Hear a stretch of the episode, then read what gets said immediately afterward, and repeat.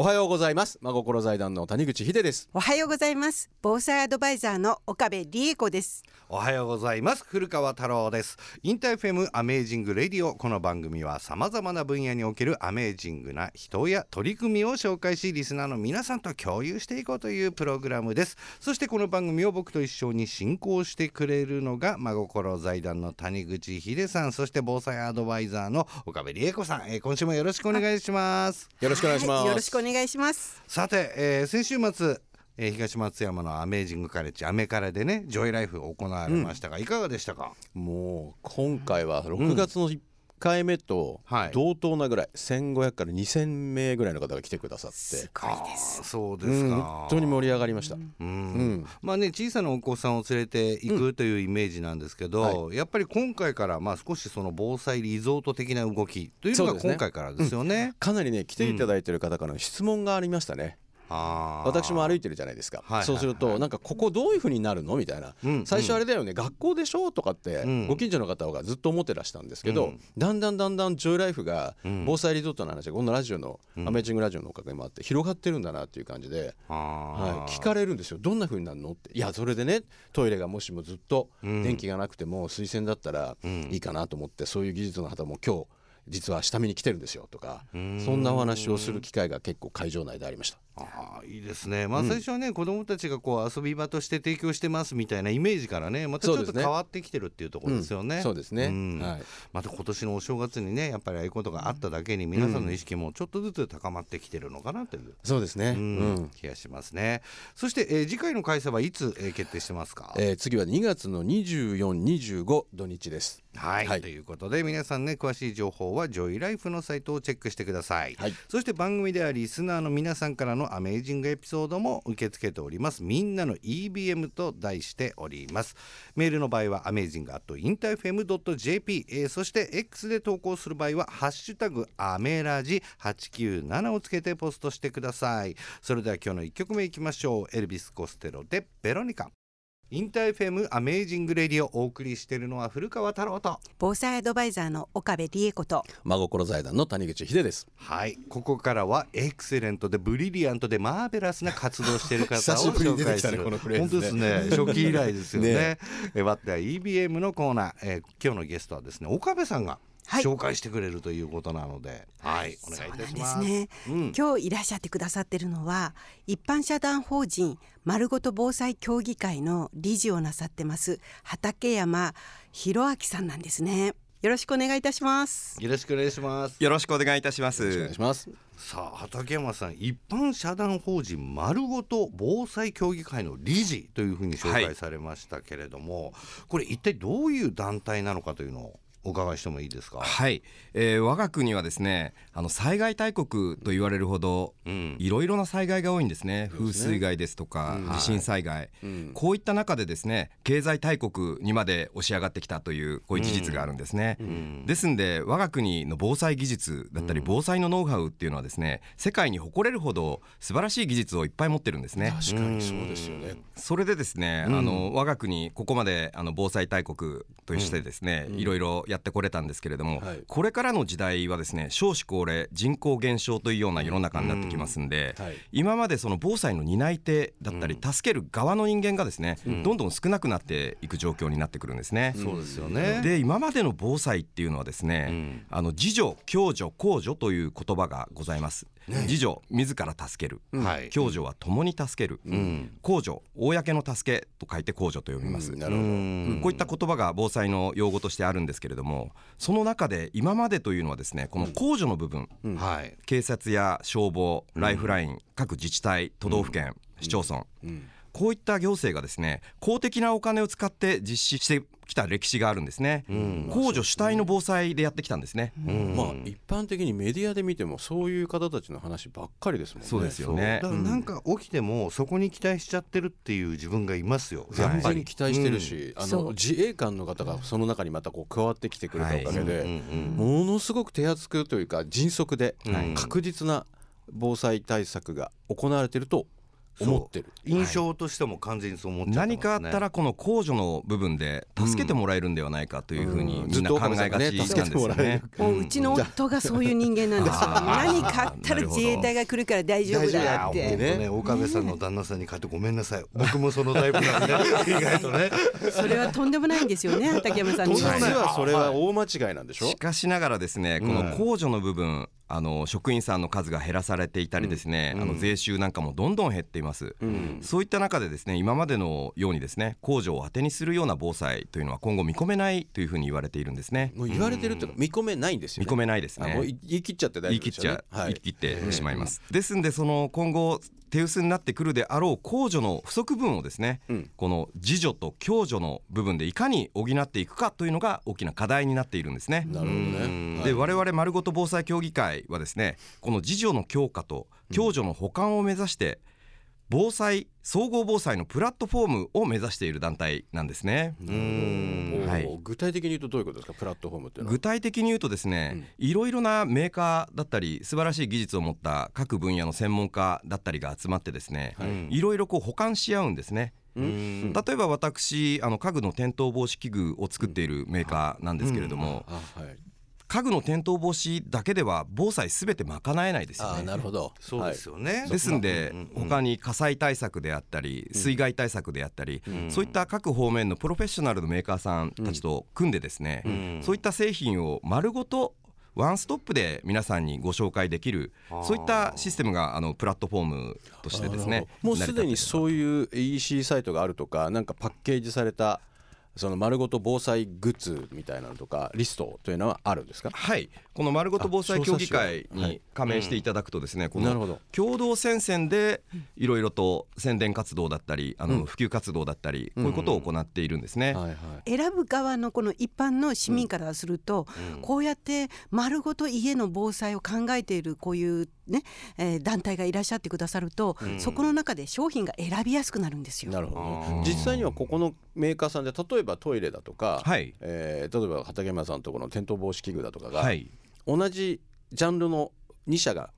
メーカーとして入ってるメンバーさんに入ってるってこともあるんですよね？あそういった場合もございますけれども、うん、基本的には、うん、あのー、メーカーさんそれぞれの専業のものをチョイスしながら、うん、丸ごと防災協議会として、あのこれは世の世のため人のために役に立つというようなものをよりすぐりで集めていますのであまり被らないようにはしております。やっぱりその入るなんかメンバーになるための何かきっかけとかあ例えばそういう審査みたいなのがあるんですか？あの今後ですね、うん、あの防災用品っていうのは、うん、あの全く基準規格というのがないんですね。そう言いますよね。例えば言ったもん勝ちなんですもんね、はい、私こんなの作りましたって言っちゃっていいってことでしょ？はい。だからですね、もう本当にもうなんていうか歌ってることとこう試してみたら違うじゃないっていうことがたくさんあるんですよ。出た岡部さん節。もう本当にそれがもうストレスで。ね、実践でね。でもこの団体自体の活動がいわゆるもう共助になってますよね。はい、自分たちができることをこう集めて、はい、お互いに、まあ、企業としてはねライバル社だったりするところもあったりすると思うんですけれども、この団体自体が強者なのかなという話。そうですね、はい、やはりですねあの我が社が我が社がという形で防災を進めていくよりはですね、うん、防災としてビジネス展開するパイを広げていこうと。うん。でこの目黒教授東京大学の目黒教授のですね、あの防災ビジネスの創造と育成に関する研究会 RC77 という研究会なんですけれども、うん、先日あのヒデさんにもお越しいただいたんですけれども、はい、ここの研究会の趣旨としてはですね、うんうん、あの今まで防災というと人助け、うん、ボランティア無償奉仕というそのイメージはイメージが定着しちゃいまし定着しておりましてですねなかなかそこでビジネス展開っていうと人助けでお金取るのかというような風潮がどうしてもあったんですね。でも我々メーカーとしてはですねやはり開発費であったり素晴らしい製品作るためにいろいろ実験だったりそういった費用もかかります。ですんでしっかりとですね防災をビジネスとして捉えるべきではないかというようなことをこの目黒公郎先生というのがあの提唱されておりまして、まさにですねビジネス展開としてしっかり企業が防災を回していく仕組みを作らないと、今後日本の防災っていうのはボランティアだったりり、うん、あの無償奉仕これだけだともうくたびれてしまうよと、うん、ですんで今まで防災とは関係なかった企業さんなんかもどんどんこの防災の業界にですね、うん、参入していただいて、いやそう思いましたね。参加させてもらってその防災に長くいらっしゃる方と私みたいに初めて入ってきた人たちをのコミュニケーションが進むと加速するなっていう気はしましたあれ。そうなんですよね、うんうん、素晴らしいですよねその発想が、はい、はい。ということで畠山さんとのお話まだまだ続けたいと思いますが一曲聴いてください。松任谷由実で守ってあげたい。聞いてもらったのは松任谷由実で守ってあげたいでした。 InterFM Amazing Radio をお送りしているのは古川太郎と。岡部理恵子と。真心財団の谷口秀ですさて、えー、引き続きですね一般社団法人丸ごと防災協議会の理事であります畠山さんに引き続きお話を伺っていきたいと思います。よろしくお願いします。よろしくお願いいたします。さあ、えー、先ほどもねお話ちょっと出てきましたけれども丸ごと防災協議会では自助の強化を目指すとありましたがなぜこの自助のね強化が必要なのか改めてお伺いできますか？はいえー、まずはですねご自身の安全を確保していただくこと。これが最も重要なことなんですね、うん、はい、ご自身が安全であればですね周りの方々を助ける側に回れます、うん、安全が確保できてない場合はですね、うん。助けられる立場になってしまいます。と。そうですね。ですんでまず身の安全を図ってですね、あの周りを助けてあげる。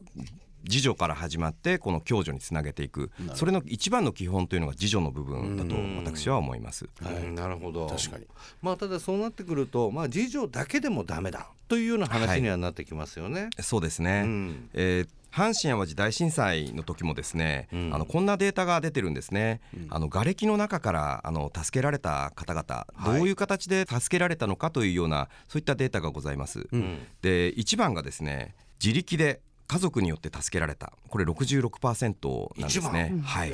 おすごいそんなに多いんだ。そして2番目がですね友人隣人通行人によって助けられた。これ28%なんですね。ここの部分がまさに自助の部分と、はい、まさに共助の部分なんですね、ね。うん、どうしても我々日常を生きてますと何かこうタンスがいきなり倒れてきて挟まれてしまった、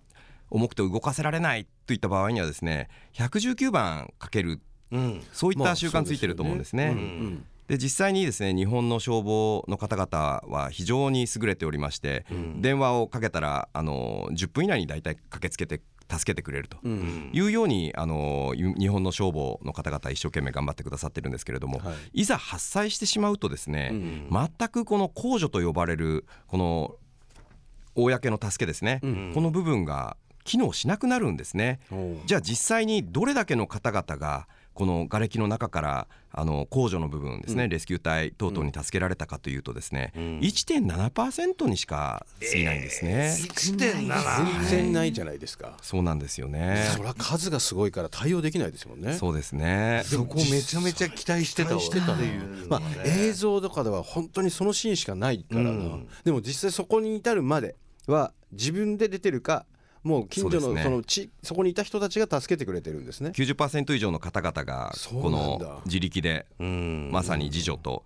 近隣の助け合いによって共助の部分で助けられてるんですね、まあ、実際その現場だったらそういうふうにはなるわな、はい、うん、だからそのためにだからその家具のを止めることもそうだけど、はい、何しろ自分たちがそういう発災した直後に命を落とさないような体制を取っとく家の中を取っとくとかっていうことが大事ですよ、はい、大事ですね。あんまりやってないんだよね。そう。でもやっぱり今のパーセンテージこれ円グラフになってるものを見せていただいたんですけど、はい、ちょっとびっくりしますよね。すごいね。全然ないんだねあの期待していたその控除の部分があんなに薄いんだっていう。だからほぼ自力で出る。ないしは自力でお互いに共助で助け合う以外にないってことだね。そうですよね。同時多発的にこういったあの事故が起き起きますので、そうですね、自然災害の場合はですね。でパーセンテージが低いんですけれども、控除の方々決して手を抜いているわけではないんですね。うん。一人でも多くの命を救おうと懸命に働いていらっしゃる方々も大勢いらっしゃいます。そうですよね。ただですねこの控除の部分もですね同時に被災しているということを皆さん。お忘れなく、うん、でレスキュー隊が向かおうにもですね瓦礫の山と化している中で行きたくても行けない状況もあるということを分かっていただければなと思います。だって心情としてみればねやっぱり自分の仕事とはいえ家族どうなってるってことは常に頭にあると思うんですよ、はい、そういう公に勤めてる方もね、はい、だとしたらやっぱりこう一人一人の意識がもっと大きくなっていく方が大事なのかっていうことをねやっぱり改めて思わされましたね。で、こんな話もあるんですね。あの阪神・淡路大震災の時にですね、自衛隊の派遣が遅れたからここまで死亡者数が増えたんだなんていうことでかなりマスコミが政府を叩いてた時ありましたけれども、後々ですねいろいろと法医学の先生たちのあの記録を見てみるとですね、はい、発災後9分以内にほぼほぼ皆さん亡くなられているんですね。ですのでこの瓦礫の下の中から自衛隊がさっさと助けないから救える命もなくなったんだなんていうことでマスコミそういった報道されてましたけれども実際にはですね本当に建物による圧死だったりですねこの瓦礫に埋もれてほぼ即死の状態だったと言われてるんですね。そこで直ちに自衛隊が来たところで救える命は少なかったんではないのかなということで、ね、それよりだから本当にその場に居合わせた人たちが、そうですね、い。や共助っていう感覚を持ってすぐにでも、はい、あの手を出していくっていうことですよね。ですね。はい。ということでまあいろいろお話伺ってきましたけれども出てきたキーワードとして自助共助公助この3つがあるんですけど、うん、まあ、言葉だけでこういうふうにね長官上ですと、うん、ん？ってなりますが、うん、自助はまさにえー、自分を助ける。そうですね。ですよね。助けるの助ね、はい、はい、そして共助。まあこの共にという。近くにいる人と共に助け合う、ね、助け合う。ね、そして公助っていうのがまあ公ですから、いわゆる機関専門機関が助けてくれるっていう、うん、もう専門機関が動いてる時っていうのはもうよっぽどの状況じゃないと、うん、ある意味来ないし、はい、その人たちはプロフェッショナルなんで、はい、そういうところに行くから、我々としてはもう自分がまず助かる、はい、共に助け合う、はい、もうここに集中するってことですよね。はい、うん、おっしゃる通りです、ね、通りです、うん、まあちょっとあっという間にお時間が過ぎてしまったので、はい、畠山さんには来週も引き続き登場していただいてちょっといろいろお話を伺いたいと思うんですが、ありがとうございます。はい。ということで本日のゲストは一般社団法人丸ごと防災協議会の理事畠山さんにお越しいただきました。来週もよろしくお願いします。はいよろしくお願いいたします。お送りしたのはペティラ・クラークでマイラブでした。InterFM Amazing Radio お別れの時間が迫ってきましたが今日はですね、えー、ゲストに一般社団法人まるごと防災協議会の理事畠山さんお越しいただいていろいろお話を伺ってきましたけれどもね、うん、えー、自助共助公助まあ、キーワードとして出てきました、ね、うん、言葉としては耳にしたことあったんですけどもそうですよね、うん、なかなかね考える機会ああそうだったのかっていうえー、ことたくさんいろいろ伺いました、はい。えー、皆さんからのね、えー、メールやツイート随時募集しておりますがちょっとね X の方でですねこれ小野さんからいただいたもの、紹介します、はい、ボランティアイコール志願する。というね、はい、意味なんですよね、うん、これが元の意味、えー、だから自分の身の回りは自分で全て準備する、うん、だからできない人はね例えば募金であったりとか能登、新潟石川の皆さんのことをね、あのまあ、一日も早い復興を願う、えこういうことができるんじゃないかなんていうことをね、はい、送っていただきました、ね、おっしゃる通りですね。ね、うん、ありがとうございます。皆さんからの番組への感想やね、えー、リクエストなども、えー、メールそれから X で受け付けています。メールの場合はアメージングアットインターフェムドット JP X の場合はハッシュタグアメラジ897をつけてポストしてください。ということで InterFM Amazing Radio ここまでのお相手は古川太郎と防災アドバイザーの岡部理恵子と。真心財団の谷口秀でした。それでは皆さん amazing な週末を